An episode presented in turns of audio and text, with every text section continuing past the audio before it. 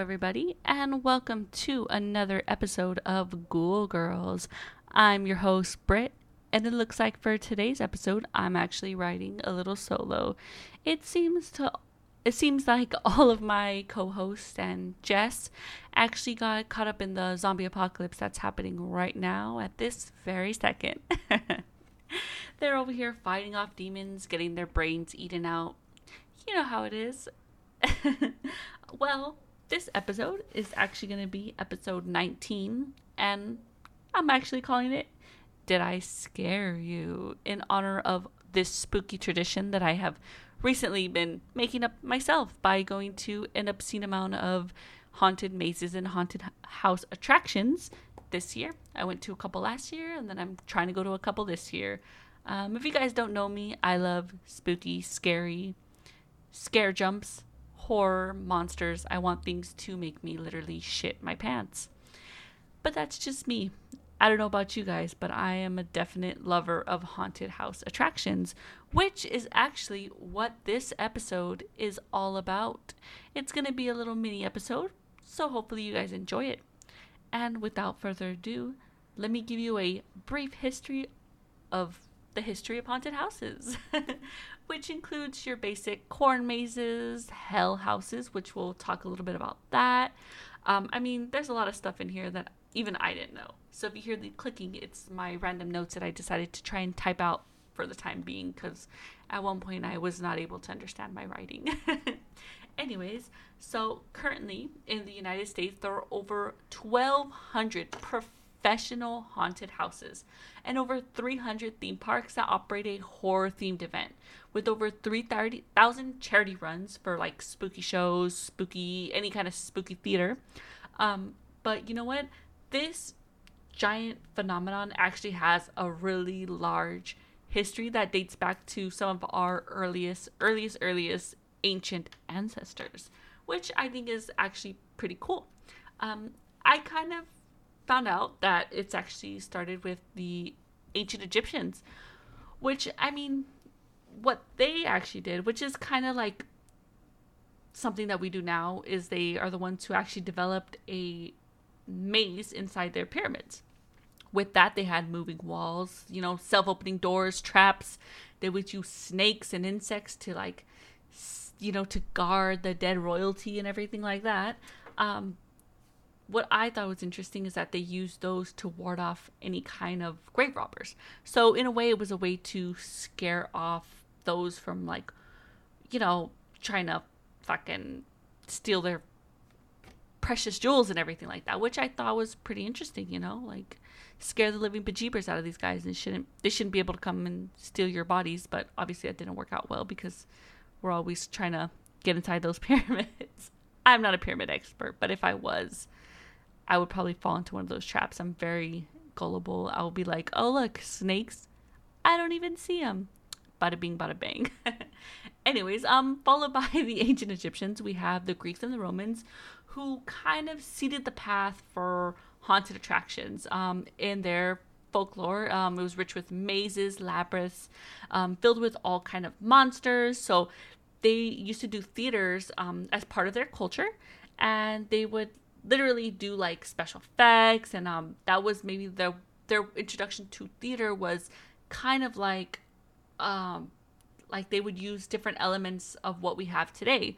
Um, they had like fog, trapdoors. They would use, you know, scary, you know, pictures. They had gore. They had fake blood. You know, it's really interesting that the ancient Greeks created multiple like large scales, like special effects and everything, and like contraptions. Um, they did like a, they were making actors fly. Um, they had a platform that was like used to reveal like dead bodies so the audience could see them. Like they had a lot of really interesting um, things, and that was all provided by their folklore of like Greek mythology, um, you know, the Roman mythology and stuff like that. Um, they would use that as kind of a way to shock the audience, um, which is kind of how we kind of started with our mazes that we have today. Um, because if you think about it, we literally go to these mazes, the haunted attractions, to scare the living shit out of us, like I said in the beginning, um, which personally I love it. I hope everyone else loves it as much as I do. Um, the next people that kind of took it to another level was um, during the Dark Ages. So we saw like the Christians coming forth with this like evolution of the haunted houses um, during this time, which was roughly around like the 1300s through the 1500s. Um, Europe had actually uh, recently been um, converted from like Celtic and pagan religion to like the practice of Christianity, and um, a lot of uh, like pagan wagons toured the lands performing these like crazy ass plays. Most of them were like biblical stories that were acted out, which often included like the scarier aspects of those biblical stories. Um, so you were pretty much intended to uh, really scare the poor townsfolk into staying and like you know staying and being like these pure people by telling them all these horrible like scary ass biblical tales um you know the people enjoyed them they enjoyed the scares they enjoyed the gore. Um so like that was just another way that they would use horror for entertainment. Um additionally this also this era began like an evolution of halloween as we know it today. Um excuse me guys. Um through like the holidays um it was actually born out of once again celtic and pagan religions. I'm sure anyone who's familiar with halloween knows that um us europeans just uh started you know stealing everyone's traditions and just making them our own. So you had um once they had converted to christianity it brought about like the whole traditions that we have now for Halloween, which is pumpkin carving, bobbing for apples, you know, dressing up in costumes, you know, trick or treating, and um, these were all pagan practices that kind of carried over into like the Christianity um, aspect of Halloween. I mean, there's not really a Christian aspect of Halloween, but like we've incorporated like that into it, um, which is pretty like redundant since they were so against all these pagan rituals and they just kind of stole them themselves. um, next up was like the Renaissance, which personally I love the Renaissance. I think the Renaissance is great. I love it. I love everything about it. And um, this is where like society's real love of horror and like the really big development of all these like special effects and stuff like that like continue to grow inside the theater which became super popular. We had ghosts, demons, the devils, monsters, um, constantly inside these different types of plays, um, especially those of like William Shakespeare and like all those really like predominant playwriters. Um, they would create like gore, stabbing scenes, and um, they would use like parts of the pig's bladder during mid midsections, and like it was just, ugh, it was just like a lot of fake blood used from real animal blood and it would make it look like the actor was actually bleeding you know? Um and then like then coming in towards like the 18th century that's when spiritualism started really happening you know? This is when spiritual spiritualism was like at its peakest in my opinion. Um so you had people being really enthralled with ghosts and speaking to the other side. And you know they would do all these like uh, mediums fortune tellers conjuring sessions to kind of communicate with the dead.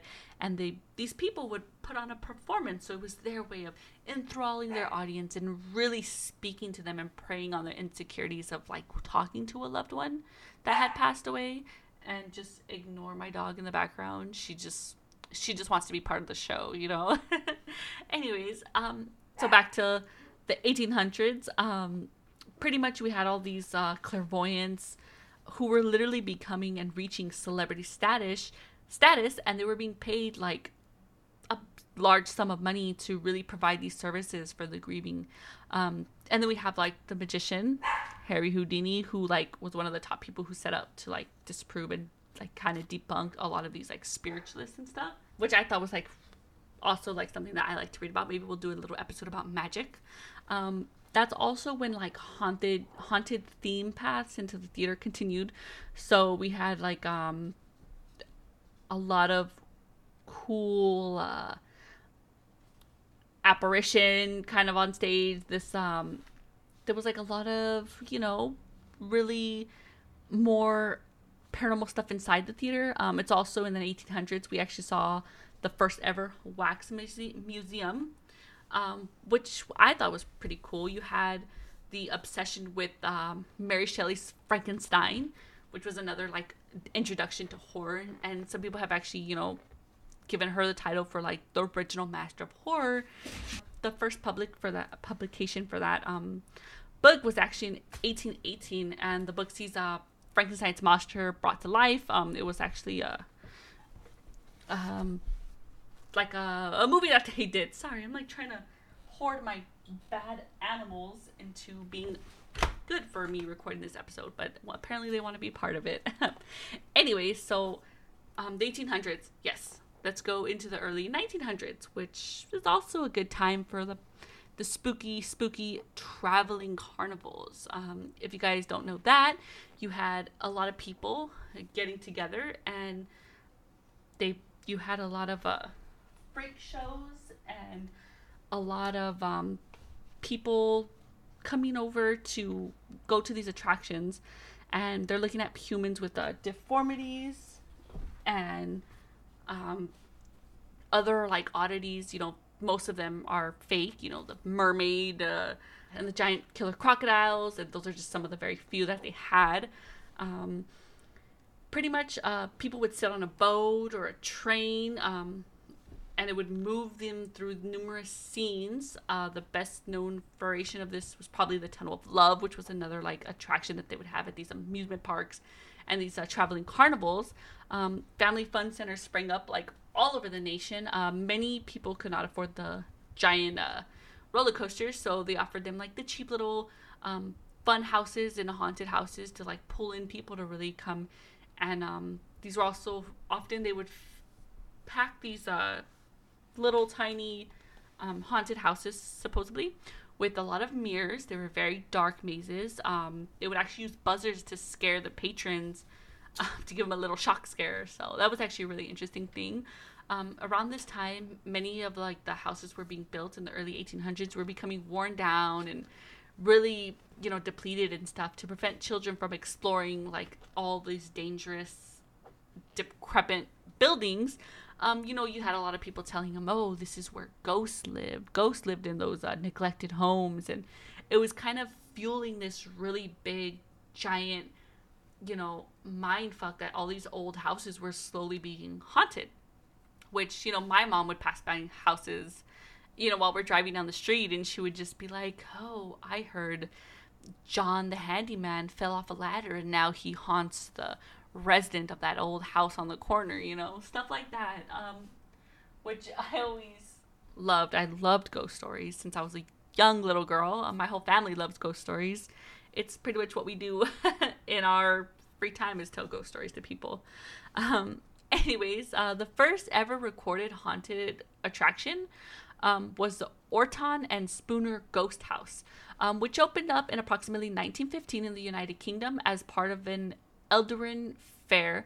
At this time, the Grand, forgive me if I'm pronouncing this totally wrong, the Grand Guignol in France um, was scaring audiences with um, nightly with uh, its graphically staged horror and stuff like that. You know, fake blood and uh, you know, like just gross, gross, gross stuff. Um, which that was actually the first one ever recorded. Um, then in the 1960s rolled on in, and then this here we have one of the most famous haunted, you know, houses. Um, which was in 1969. We saw the opening of Disneyland's Haunted Mansion um, with a, you know, spectral sea captain. You had the ghostly wedding party. You know, you had portraits that transform into ghosts. You have the headless horseman. Um, you know, Walt Disney originally did not like the idea of putting an old, decrepit looking structure in the middle of his park. So he took inspiration from um, San Jose's Winchester Mystery House, which I didn't know that. Um, and he lavished this like mansion with all this like pristine, beautiful exterior. Um, if you guys have ever been to Disneyland, if you've seen the Haunted Mansion, it looks so spectacular. It looks beautiful. Originally, customers were actually supposed to walk through the Haunted Mansion but the park officials had problems maintaining their pace and keeping the life moving steadily. So it became a dark ride in which the patrons would sit on this little train. Um, fun fact: those are actually known as doom buggies um, that carried them throughout the mansion. Um, another fun fact was uh, the haunted man, the haunted house was uh, part of Disney's plan for the park long before Disneyland was even built in 1955. Um, in the original pre-construction, um, artists rendering it would actually have a rundown mansion and a graveyard that can be seen overlooking Main Street. I didn't know that. I thought that was actually pretty interesting when I read it. so that's something you guys can tell your friends. The Haunted Mansion was always going to be a part of Disneyland's history. So, anyways, um, now we move into the 1970s. So getting a little funky here, guys. Um, many like uh, haunted house owners and even older generations remember having their first spooky attraction experience, um, courtesy of the Jaycees char- charity. Um, if you guys haven't looked up, it's a really interesting story about that, but I'm not going to get into it. Maybe a little one. Maybe I'll give you a little, a little, uh, I'll give you a little sneak peek. You guys can do more research on it. But um, uh, short for the Halloween, the, uh, the United States Junior Chambers, the Jaycees encouraged young members to put up haunted houses in abandoned buildings or in fields as a way to raise money. The organization became well known for these haunts back in 1975. Uh, two men from Bloomington, Illinois, um, Jim Gould and Tom Hilligoss uh, decided to write a book about it, um, about how to create one pretty much detailing special effects, giving people a little strategy and marketing techniques. Um, with over 200,000 or 20,000 copies um, were printed and sold. Um, they became the first ever like real haunted house expert. Um, their story is actually a little interesting if you guys want to read up on it too. Um, they would go from like the to form like the haunted house. It was called the Haunted House Company, one of the first outlet outfits to sell like um, sound effects or special effects, masks, lightings, costumes, um, marketing material, and it was all in one place. They actually also created the first ever Santa's Villa attraction for Christmas. So that's actually really interesting. So we have all these haunted houses like pretty much popping up all over America because of those two men, which tip your hats to you boys.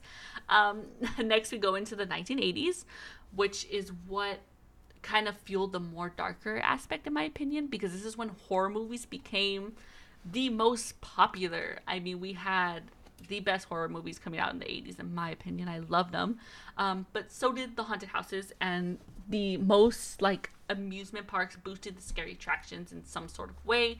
In 1984, the haunted castle at Six Flags Great Adventure in New Jersey, it actually caught fire and ended up killing eight of its patrons. Um, this also set off like alarm bells across the industry about the importance of having like safety and like what kind of materials to put in there, you know, emergency awareness. That was one of the really biggest tragedies. And like, um, I actually used to work at a theme park.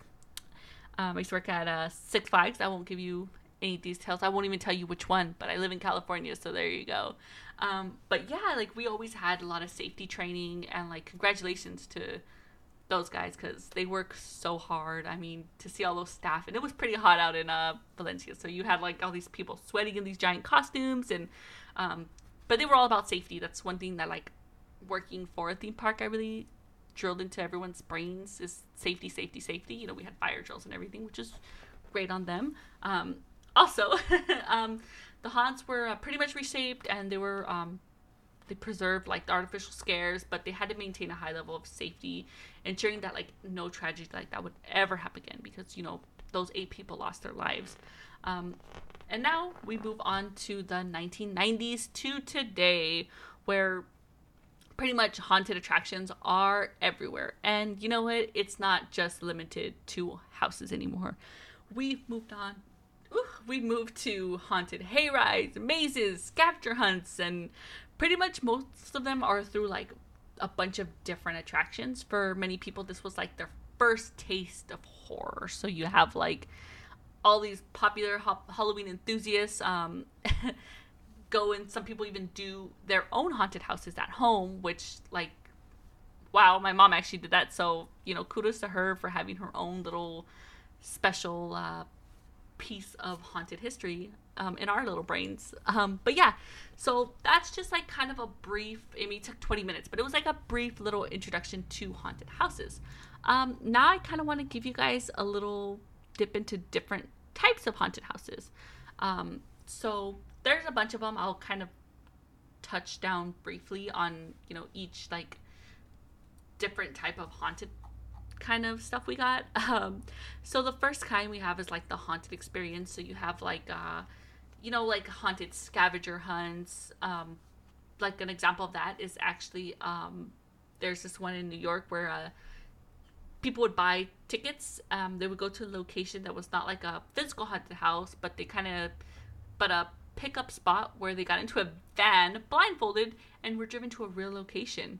Um, also, these are like kind of like uh, if you guys have ever heard of blackout, which is like more extreme that you have to actually sign a, a waiver of liability for it, um, where they can physically touch you and do some various scary stuff like waterboarding and sometimes they make you eat your own vomit. so I'm not down for that one.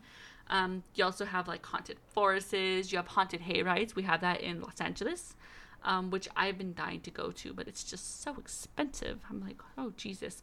Those usually last from 10 to 45 minutes, so it's a big gap. Um, during the daytime, some haunted hayrides have uh, live shows, um, face painting, you know, fun characters. Other times they can scare the shit out of you and it's a lot of uh, scary, scary stuff there. You also have uh, haunted ships. Um, there are some popular haunted ships that do little uh, mazes as well, like um, Queen Mary's Dark Harbor, which is in Long Beach. Um, you also have the Ghost Ship Harbor in Quincy, Massachusetts. Massa- Massachusetts. I can't even pronounce that. That's a horror story all of its own, right, guys?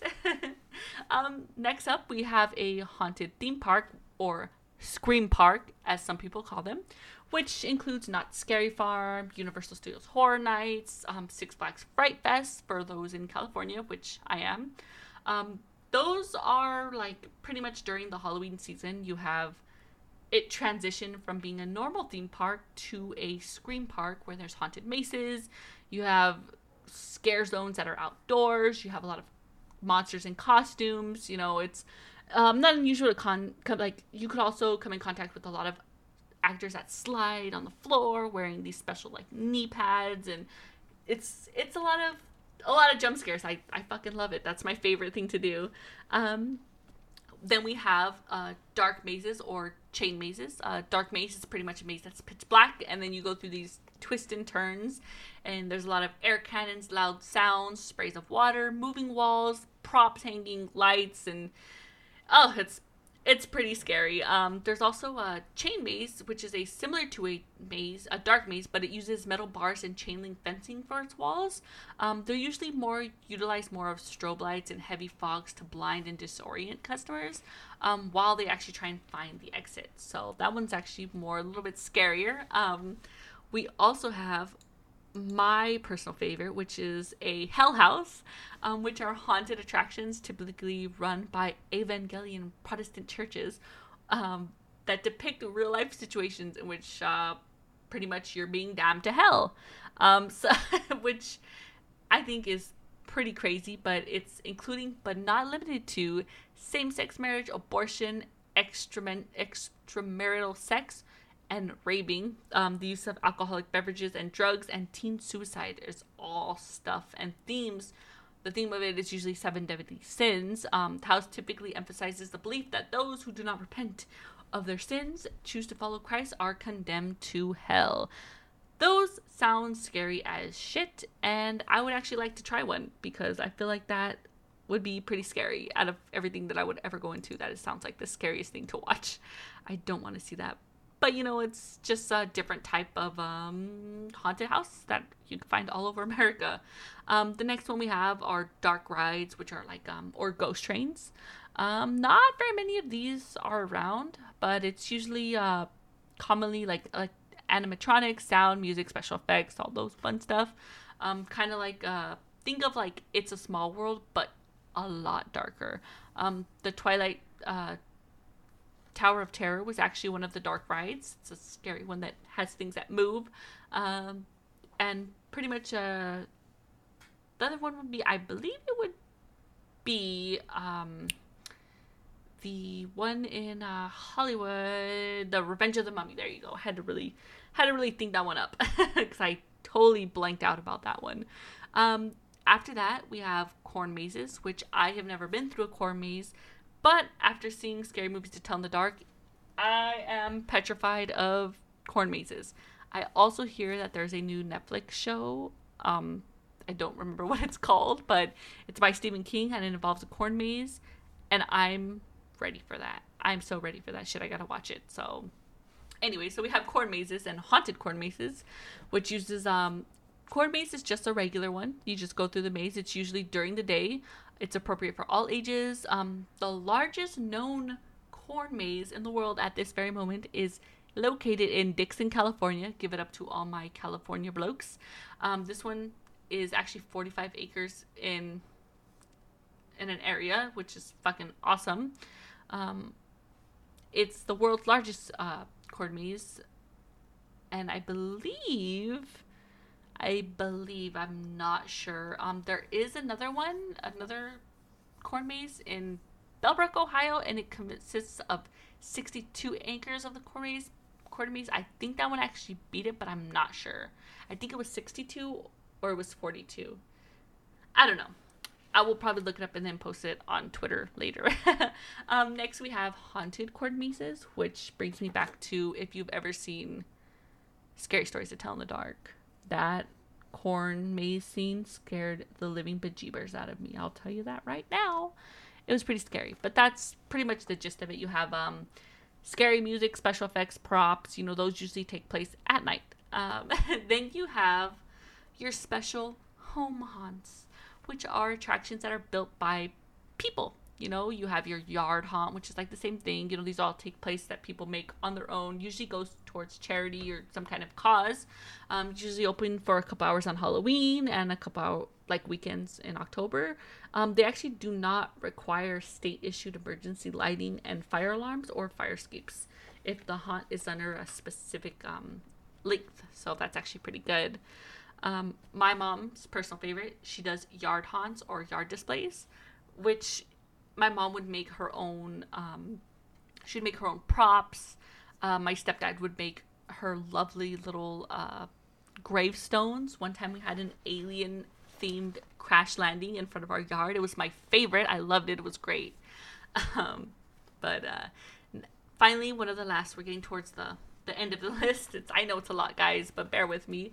Um, we have the Ghost Run. There was actually a Pokemon themed Ghost Run named the Shuppet Run, Shuppet Ride in a haunted event that uh, was taking place on a roller coaster. Um, that one was pretty interesting. So we had all these like characters who involved like spooky stuff. So that was actually pretty cool. Um, then we have like midnight spook shows or ghost shows, which include like uh, you know, shows like uh kind of like spiritualism and stuff like that. Um, theaters and Halloween theaters and stuff like that. Um, then we have my one that I hate the most, which are the extreme haunted houses, where people literally have to sign a waiver to go into these houses. Um, the most extreme haunted houses in, include mild torture included simulated drowning, simulated assault, and electric, like light electric shock, not too hard. Um, Tennessee's McKamey Manor um, requires both an application process and a waiver. Unlike most of its rivals, there is no safe word until 2017. So they just barely put a fucking safe word. Um, the tour, which is free, can take up to four hours to complete. In that time, guests have been tied up, gagged, and forced into coffins and freezers, had their head pushed into a cage full of fucking snakes. What the fuck, guys? Why would you do this to yourself? Um, it has probably been um, people have been known to leave with scratches and bruises all over their body. Uh, another one is actually Blackout, which has its own Los Angeles version, Chicago, Miami, and New York, which have been rated as some of the most extreme haunted houses in the world. Um, that one you actually have to do by yourself. You cannot do it with anyone. You do it alone, which is also another thing that I'm like totally freaked out. Like, you don't even get a buddy system or anything. It's just you by yourself in a fucking torture chamber.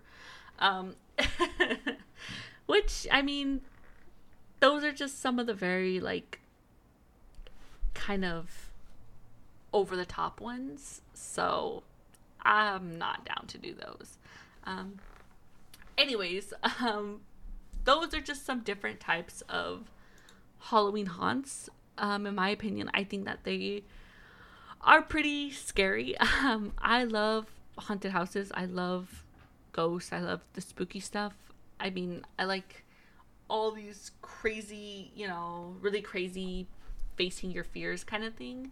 Um, it does give me a lot of courage, which I'm telling you right now, I'm a big coward, but you know what? I love being scared, you know? Um, I was actually reading this article. Um, it's called, There Are, the name of the article is, uh, There are five types of haunted house visitors. Which one are you? So the first haunted house visitor, victim, victim, because you guys are getting scared out of your goddamn brains. Um, you have the brave one. Um, his special method is called the double attack. And um, I'm going to quote what he says. So, to quote this, he said, The actors can see these people coming, so they're ready to jump up, jump out with a you know startled scare. Um, says Peyton. Even if the customer doesn't respond to the first scare, they've let their guard down, and the next guy is already ready to jump out. They'll think, I'm good to go. A few seconds later, you jump out again, just as they're leaving the room. That tends to be fairly, you know, effective, which I thought was just hilarious because he was just like, yeah, it works. It works. Trust me, I know this. Um, the next one is the offender. Um, the other offender is the person who's pushing their screaming girlfriend or boyfriend forward in front of them. Um, pretty much, we call this the offering, which I thought was pretty cool because, like, I'm probably the person that did that to my mom during horror nights. I was like, go, woman, go forth. Go and deal with it. Um, then you have the fifth wheel. Um, we tell the actors to vary their diet. Sometimes go for the front, sometimes go for the middle, and sometimes go for the very end. We want to catch that fifth wheel. So that's pretty much the person who's, you know, in the back by themselves, the one who's alone, which is most likely gonna not be me because I am a group person. I will be clinging to you. I don't care. Um, next, if you really want to recharge batteries, you go for the screamer, which is the people that are jumping, yelling, cursing. Um, you know, like terrify people. Those are the best people to scare. You know, um, scaring someone obviously is fun. I love doing it. I think it's great. Um, the next one and final one they said is actually called the expert um, that will walk through with a totally different type of eye. They're more interested in the theme and the props and what the actors are doing. You know, sometimes they're not even really paying attention. I would say that is probably my mom because she was really eating up those props. She just loved them. It was great. Um, so talk amongst your friends. Which one are you from those five? I definitely think I'm like the sacrifice, and I will be like, just go, just take me. I'm scared. I love being scared. Um, so, guys, those are just a couple of little haunted horror stuff. Um, if you guys haven't checked out any like haunted mazes this, mazes this year, I recommend you guys do that. You will love them. I love them. Um, let us know what your favorite like haunted attractions are. My personal favorite, I really love Disneyland as much as like the next person. I love the Haunted Mansion. It's actually one of my favorite rides there. As you can tell, I'm pretty creepy. Um, so guys, just uh, go ahead and send us like a message or comment on one of our statuses about which scary haunted maze and haunted uh, attraction you guys think is the scariest and whether or not you'll do that blackout challenge, which I'm definitely not able to. Also, don't forget to leave us a wonder re- wonderful review on iTunes and Spotify. We really appreciate it. It's because of you that this podcast keeps keeps on going. Because if not, I would have given up a long time ago and just handed myself over to my demon boyfriend. Um, but I stay for you guys. Um, so just keep yourself tuned in for any more updates. Like I said, leave us a review. Follow us on Instagram and Twitter. We also have a Facebook group. And remember, just keep on staying spooky. Bye.